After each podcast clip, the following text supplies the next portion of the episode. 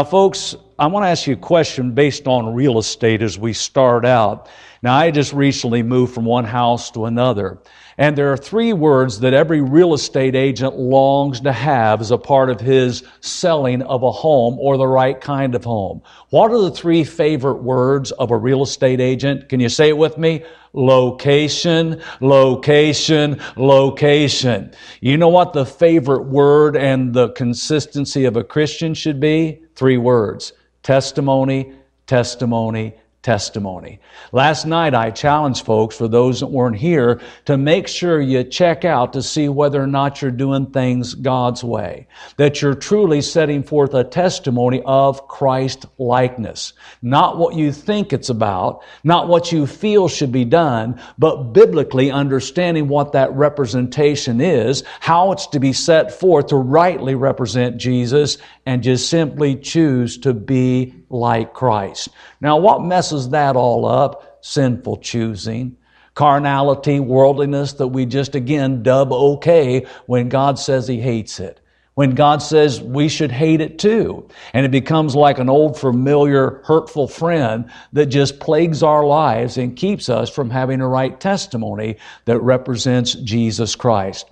Now, I don't know if you remember this statement or not, but I mentioned during my message, you sin because you choose to sin. Do y'all remember that? That's an important factor of even what I'm preaching tonight, folks. You can have victory over sin.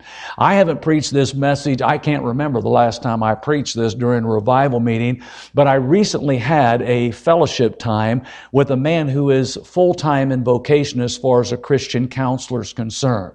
Now, he mostly deals with full time servants uh, like a pastor, evangelist, and missionary.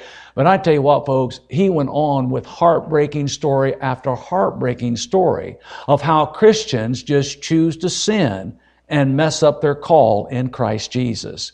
Now, folks, that happens with preachers. Do you understand that? Missionaries, evangelists. But boy, does it happen big time with laymen. Folks just like you in local churches. But let me say it again. You sin because you choose to sin. If you want to have a right testimony, folks, it's available through the power and working of God, but it's a choice that you must make to be more pleasing unto God than again pleasing unto self. Now, one of the reasons I'm preaching this is to give you this definition. Now, when I worked at the Wilds, I, I worked at the Wilds for several years. It's a phenomenal, Chautauqua is marvelous, okay, people? But there's this bo- big booming camp down in North Carolina that looks like a luxury resort. It's called the Wilds Camp and Conference Center. Just amazing ministry uh, set forth of God. But folks, when I worked there, they gave me this definition of a very important thing needed in testimony. You know what that definition was about? Integrity. So I would encourage you if, to write this down. This is worthy to have in the front of your Bible, and I'll give it to you a couple times, hopefully, before we're done. But this is the best def- definition of integrity that I've ever heard, and I think it will be very convicting, very challenging, but hopefully life changing as you choose to be like Christ and have the testimony that's biblical. Here's the definition. Integrity is complete obedience, regardless of who is watching, the intensity of the temptation, or the severity of the pressure. I'll go again. I'll give it two more times at least. It's complete obedience. What does that mean? I'm just going to do what's right. I, I, I don't matter. I, I'm not going to do my thing at the expense of being unfaithful to God. So flat out, I choose to do what's right. Complete obedience, regardless of who is watching. The intensity of the temptation. I gotta have it. I want it. I'm no, no, no, no. You have to want a testimony for Christ more. The intensity of the temptation, or here's the last part, or the severity of the pressure. Folks, you old folks understand these kids don't get it yet, but peer pressure never stops pressure to go do your thing. It never leaves you in this old weak, rotten body you're parked in. So, folks, you have a choice. You have the victory. You can do what's right if you'll just choose to be a person of integrity. Some of you already hate me because I went too fast. So let me give it one more time. It's complete. Some of you are going, oh, I'm just at the first statement part, okay? I know they're, I know they're big words, okay? But even the homeschoolers can do this. Okay, let's try it. Do we have any homeschoolers? Do we? Okay, maybe not one of them back here, but we'll see here. Integrity is complete obedience regardless of who is watching, the intensity of the temptation, or the severity of the pressure.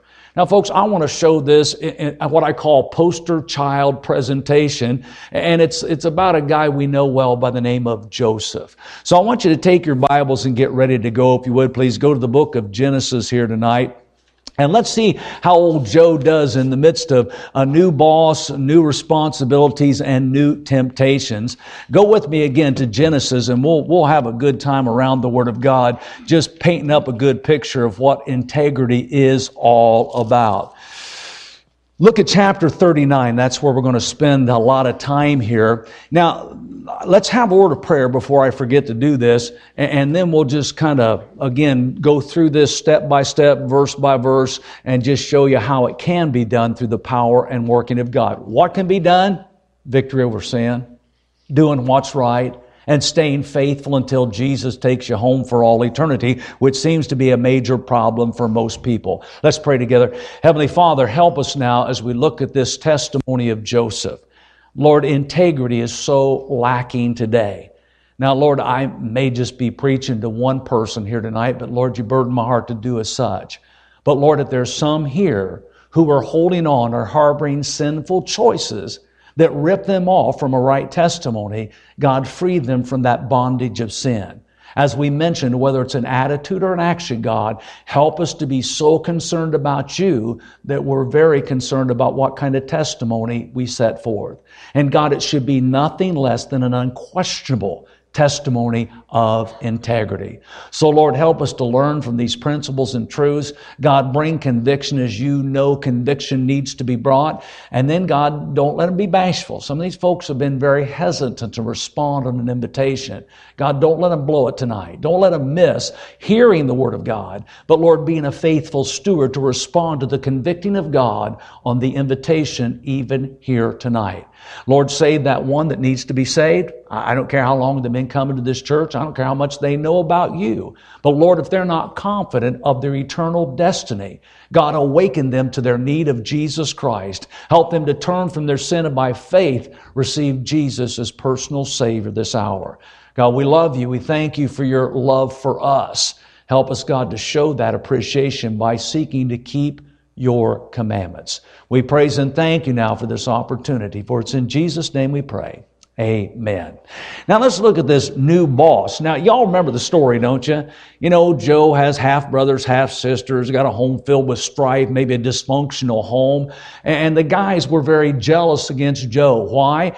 Because dad showed favoritism. He gave him that coat of many colors that probably should have gone to old Reuben, but God honored the faithfulness of Joseph even through his father. Well, the guys took an opportunity to sell Joe into slavery. And again, that's how God chooses to preserve the people of God. We know the rest of that story. But let's go where Joseph again has an obvious right choice of victory over ongoing temptation to be immoral and perverted before God and man. So who's this new boss he's working for? We know it's Potiphar. He's a military guy and he's a guy that's used to giving orders for a living.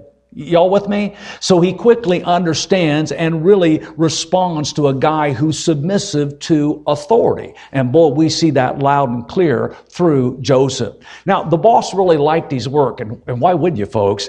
It says down here, if you look with me at verses two and three, it says, and the Lord was with Joseph, and he was a prosperous man, and he was in the house of his master, the Egyptian. And the master saw that the Lord was with him, and that the Lord made all that he did to prosper in his hand.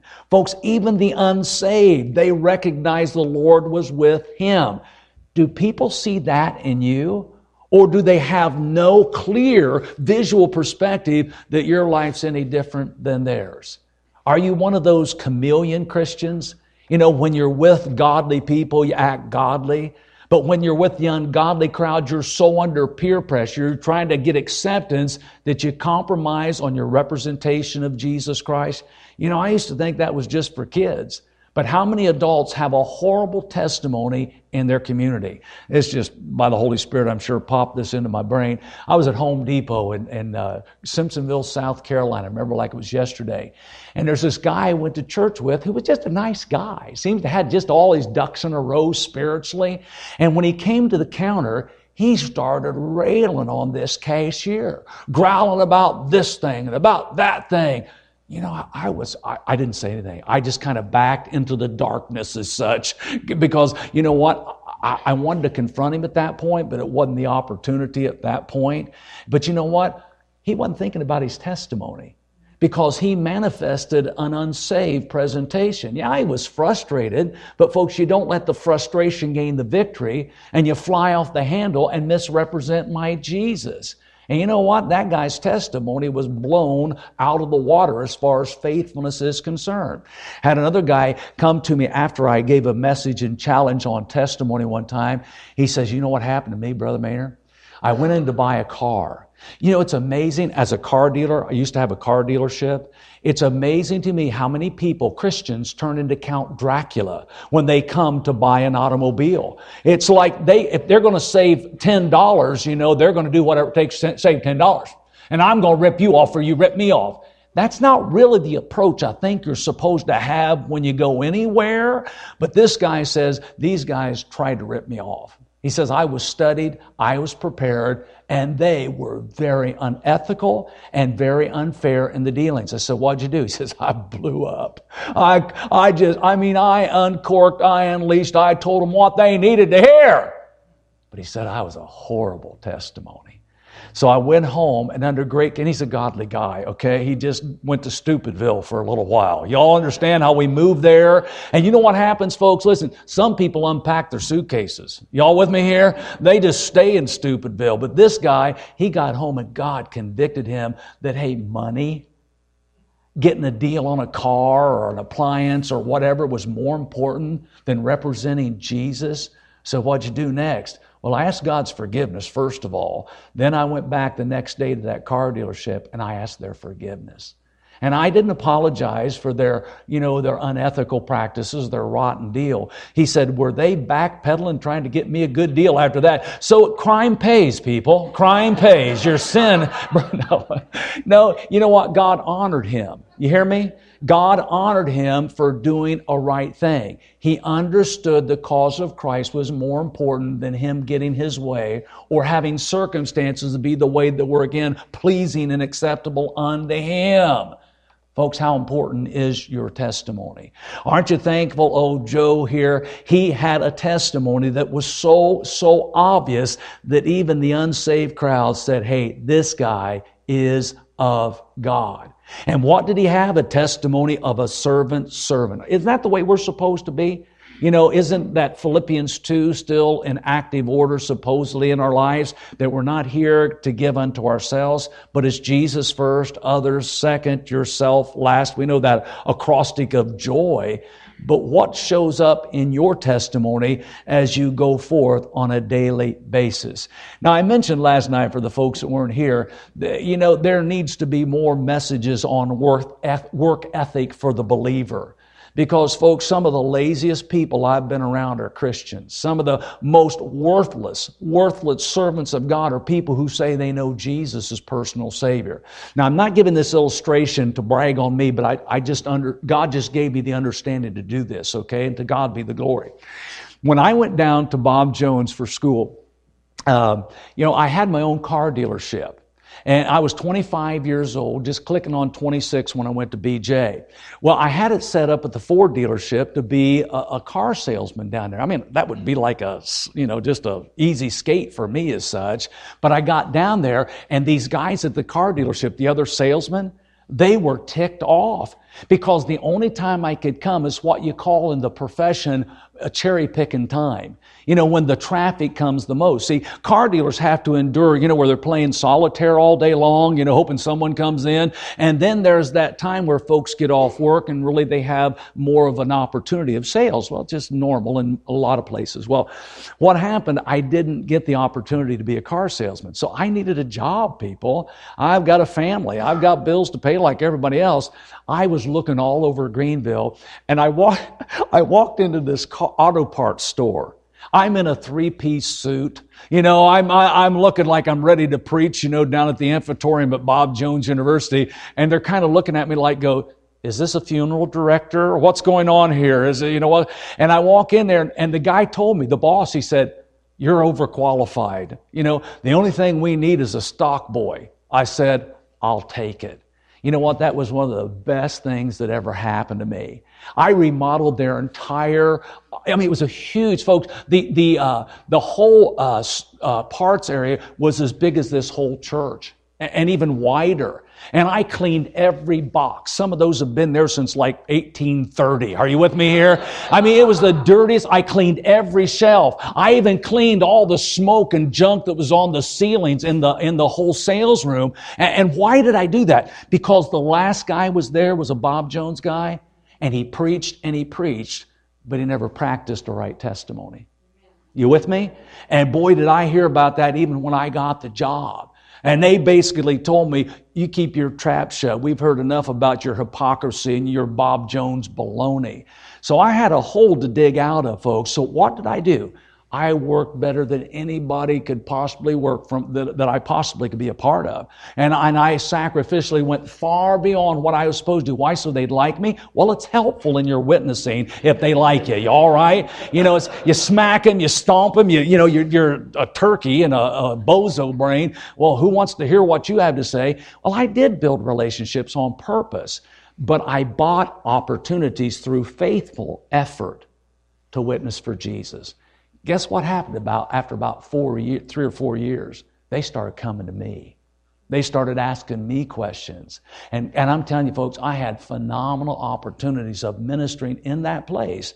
And it's because I just made a choice to represent Jesus in a biblical way. Maybe the reason you don't have opportunities to witness to your family or witness to your neighbors or witness to people you work with is because you're not the testimony you're supposed to be. Especially in the workplace when they're telling ungodly things, you're right there in the midst and you don't take a stand. When again, there's an activity of non productive effort in some place, I don't care if you're a union member or not, or whatever the case may be, you don't go down to their depths of horrible representation. You stand above and out from the crowd and say, I'm not here for a paycheck. I'm here to represent, Jesus Christ. Like it says in Ephesians chapter uh, 6. You know, I'm doing it as unto the Lord, doing the will of God from the heart. Boy, that's the testimony that God's pleased with. But folks, that's the testimony that will make the impact like we can and should make an impact. So new boss, man, things are cooking, booking, and getting done. The guy is a testimony of righteous representation. Now, what are his responsibility? Well, he was there to submit to a, an ungodly authority. And folks, what a major contrast between a godly dad versus an ungodly military guy. But Joseph understood that he submitted to the earthly authority because of his heavenly authority. Now, I parked on this last night, but I'm going to restate it. Good, bass, good boss, bad boss. You know, nasty as Randy Tannis at Chetek. We talked about that last night. You know, I, I want you to know Pastor and I are going to minister to his needs tomorrow, okay? You know, he thinks he's just going out to eat with us, but it's a ministry from our behalf for you, okay, to try to help him out, okay? So be in much prayer for us as we meet with the camp director tomorrow. we really are going to lunch tomorrow, but it probably won't be real spiritual. So, you know, folks, this guy, again, made a choice to be honorable because he chose to honor his God. God still wants this, folks. He wants us to be steadfast, unmovable, always abounding in the work of the Lord. What does that mean? Getting a job done God's way. Whatever the responsibilities, whether you like them or not, you know, whether again it's, it's a busy time or not so busy, we've got to be steadfast, unmovable, always abounding in the work of the Lord. Now, here's why I'm preaching this message tonight. Because of the new temptations that Joe faces at this juncture of his life. Now, folks, have you thought through this story? Have you really thought this through? Talk about a guy with a banquet table of opportunity of sinful choosing. I mean, he's away from his parents. He's, he's away for any structure of accountability of godly people and godly responsibility. He can do about anything he chooses to do. And you know what, folks? He'd be encouraged to do it, wouldn't he? But he had a testimony just like Daniel. Now, what was the testimony of Daniel? That you all, we all know it. Daniel did what? Purposed in his heart. What was the statement? That he would not defile himself. You think somewhere over here, he said, I'm going to be faithful. I'm going to be a testimony of integrity. No matter how good it feels, no matter how much I want it, I'm going to do what's right. What's that? Another representation of, hey, integrity. So Joseph here, he's on his own. You know, at least, you know, at least Daniel had some sidekicks there to have some accountability with. But Joseph stands right for God. But listen carefully, he stands alone. And he chooses to do what's right. Now, we know there's a specific ongoing temptation here. It's immorality with Potiphar's wife. And it says in this passage, as you go down in the story, and we'll get to that here in just a moment, but it says that she, uh, you know, went after him day by day. But you know, the victory phrase of Joe in his testimony, it says, but he refused. Now, folks, I'm telling you, compromise is in abundance today.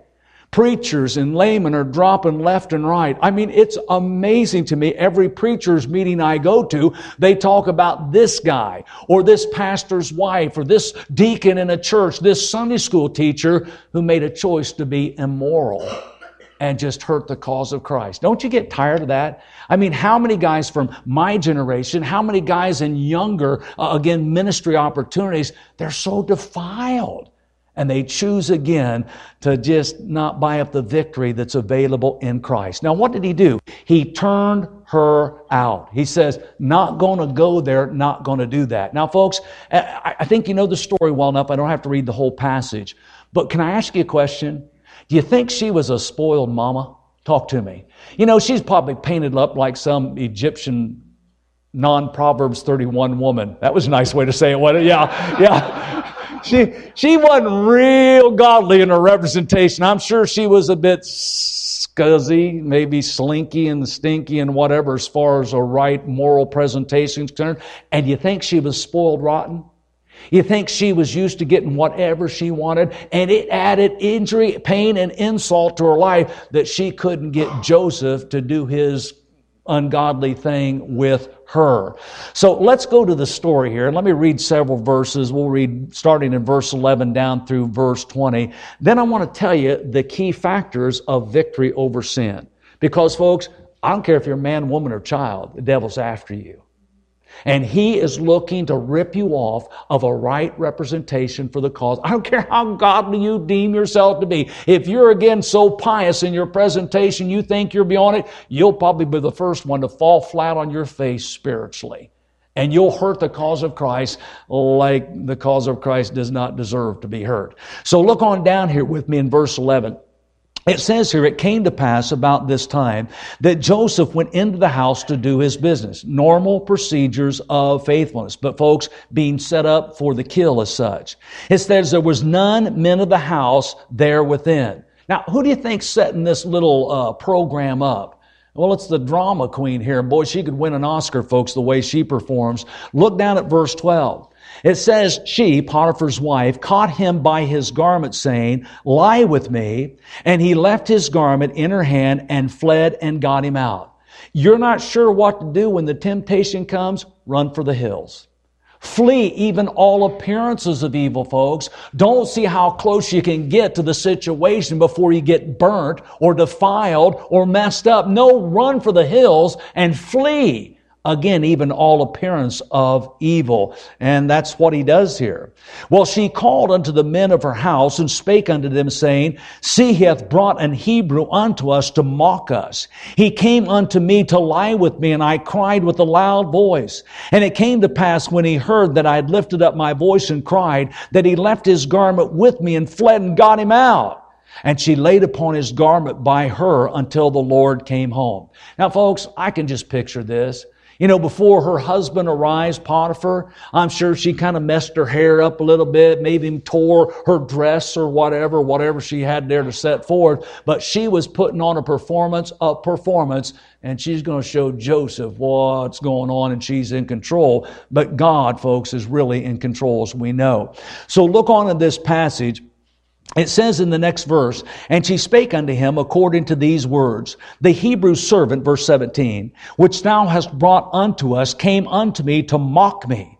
And it came to pass when I lifted up my voice and cried, they left his garment with me and fled out. And it came to pass when his master heard the words of his wife that, you know, you know, this is carnal probably, or maybe this is just human reasoning. You know, when he's hearing all this, he's probably going, oh, I hate to lose this guy. you know, man, he's the best worker I've ever, you know, she's nasty all the time. I'm sure if she's this un, you know, trustworthy and unloyal, it's probably not the first incident. Y'all with me here? Now that's just my own recollection and perspective of this. But what happens? He does the right response as far as protecting the honor of his wife.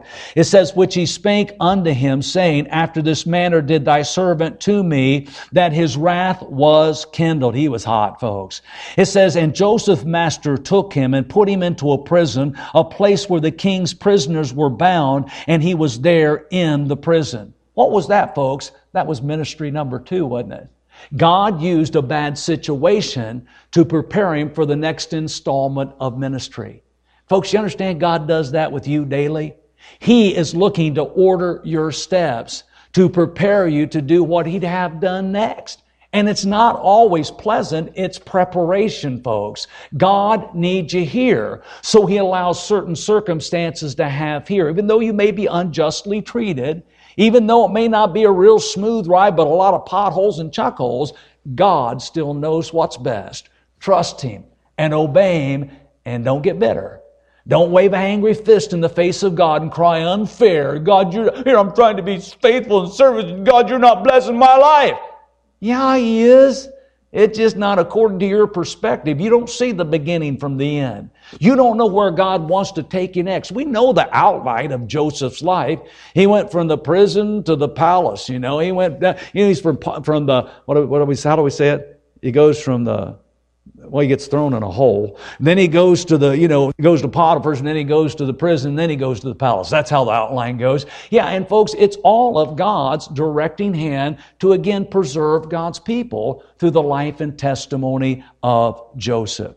So Joe's in jail. I wish I had time to preach about Joe's uh, jail ministry. He had a phenomenal ministry, and God honored him even in the midst of having a right spirit in a very terrible disgusting situation. Folks, you know, Joe didn't have the orange suit like a lot of folks do. Do you folks have those in, in, in Wisconsin? When a guy goes to jail, he gets those lovely fluorescent orange suits. You know, someplace they still, in down south, they still give them the Three Stooges prison outfits. Have you seen those? You know, with the stripes and stuff. You're not going to get, get away going to 7-Eleven on your own with that outfit on, I'll tell you right now. But folks, these are very disgusting bacteria, just horrible situations but Joe still cared about pleasing God. And the folks there saw that God was with him. They saw that Joe, again, was a good worker, even though I'm sure he wasn't real pleased to be in that situation. So, folks, this gal does I'll show you thing, but God shows what he can do by his directing hand. So, how did Joseph come to a point of right testimony, a testimony of integrity? Well, let me give you three things here and I'll be done. First of all, Joe said, No way, no how. Why? Look down with me at verse 8. Would you go back to that verse again?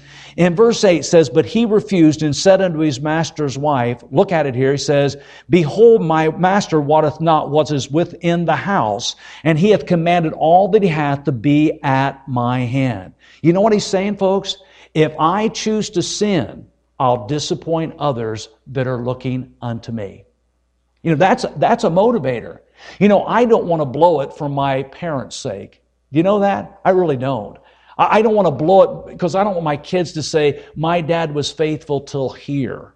I, don't want that. I don't want to hear that from, I don't want my grandkids to have to live with a, a hypocritical, unfaithful grandpa. I don't want that. I don't want to hear that from you. I'm accountable to hundreds, yea, thousands of people in my ministry endeavors, and I don't want you to have a story about how Mike Manor used to be faithful. And I could give you a long list of preachers who have fallen to the lust of the flesh, the lust of the eyes, and pride of life, as I mentioned. But Joseph said, I cannot do this because I'll disappoint others that look up to me. That's a motivator. Let me give you the second one here. It's down in verse 9. And it says in verse 9, I'm sure he's saying this humbly, but he says, There's none greater in, the, in, in, his, in this house, neither shall, neither hath he kept back anything from me but thee. Because here's the phrase, thou art his wife. He says, I will defile you, and you're not mine to have.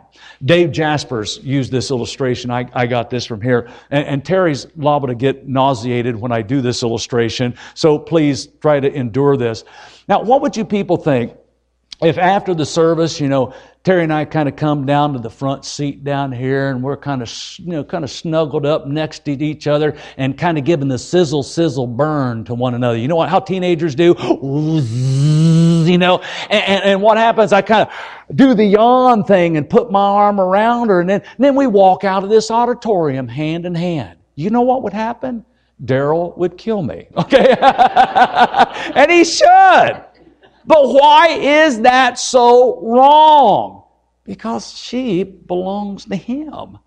Let, let, me help the teenagers here. Now, some of you guys will never have a girlfriend, let alone get married. I, am looking at you. I understand what you're facing every day. Eh, but you know what? Some of you girls, some of you guys, someday the opportunity may come by God's wonderful working and His will. Make sure it's His will, not your own choosing. But you understand when you're even dating, and even marriages still belong to God? You know, how possessive we get in this flesh towards someone we say we're in love with.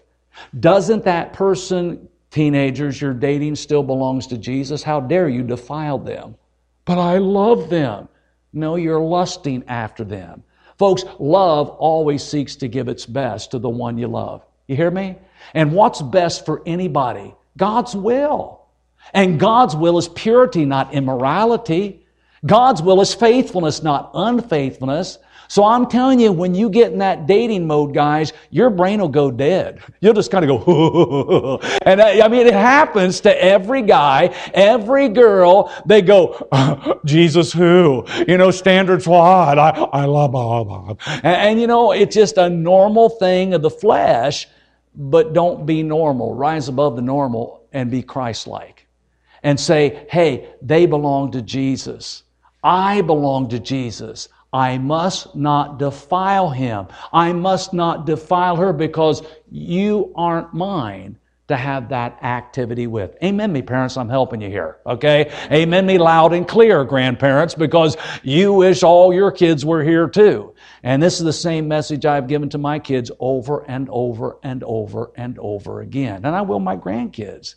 Because folks, we belong to God. We're bought with a price. Glorify God, His body, His spirit, which are God's. That's, you know, our, we belong to Him through the shed blood of Jesus.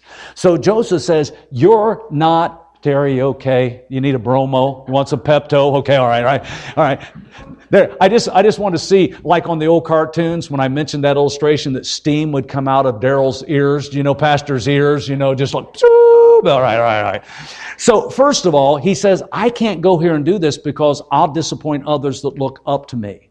Secondly, because I will defile you. You are not mine to have. You belong to Him. And here's the biggest motivator of all, folks. He says, I will displease God. Let me read all of verse 9. Let me read it all in, in, in, in one lump sum here. It says, There is none greater in this house than I. Neither hath he kept back anything from me but thee, because thou art his wife. Look at this. How can I do this great wickedness and sin against God? Now, folks, I got humbled and blessed today. I got to share this with you. I had a boy call me from a Christian college, a boy I've known since he was in elementary school. And now he's like a sophomore, I think maybe a junior in, in Bible college. He says, Brother Manor, I had an assignment given to me and, and I want you to help me. I said, Oh, I'll help you if I can. He said, I was supposed to call so many godly heroes in my life, folks I look up to that have been a pace setter, an example for me. I said, Well, why'd you call me? That's what I told him I did. He says, Because you've always been a blessing and encouragement. I said, Well, praise the Lord. I'm thankful. I, I hope I don't mess that, that testimony up.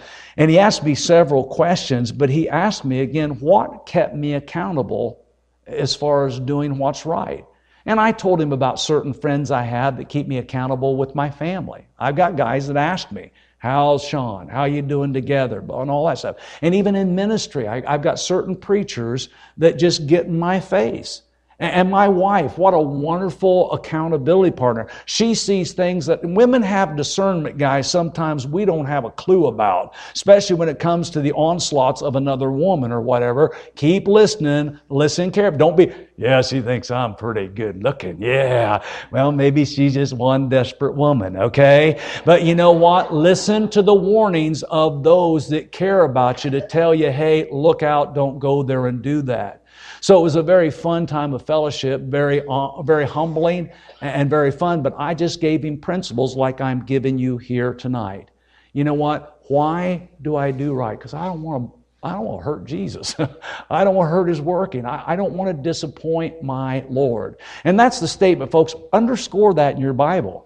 How can I do this great wickedness? You think that even applies when you sent your taxes in? Since we're pretty close to that opportunity of spending that stuff you deem real precious, did you fudge? You know what that's called? Sin. Did you lie on your taxes to save $5 or $5 zillion? Your testimony's worth more than that. Do you hear me? Your testimony is worth you having things of the world and bypassing the things of God to please and honor Him. How can I do this great th- wickedness and sin against God? One more verse and I'll be done. Turn to 1 Corinthians chapter 10. 1 Corinthians in the New Testament. And let me show you why you sin because you choose to sin. This is a wonder. I hope you got this memorized. I hope this is just a very well known, well practiced verse in your life. 1 Corinthians chapter 13, if you'll go there with me. And let's, let me show you something here. Go down to verse 13. 1 Corinthians chapter 10 and verse 13. I might have said that different. 1 Corinthians 10, 13. Y'all know where I'm going, don't you? Look at the verse. It says here, now I'll give you time to get there. It says, There hath no temptation taken you, but what's that such as is common to man.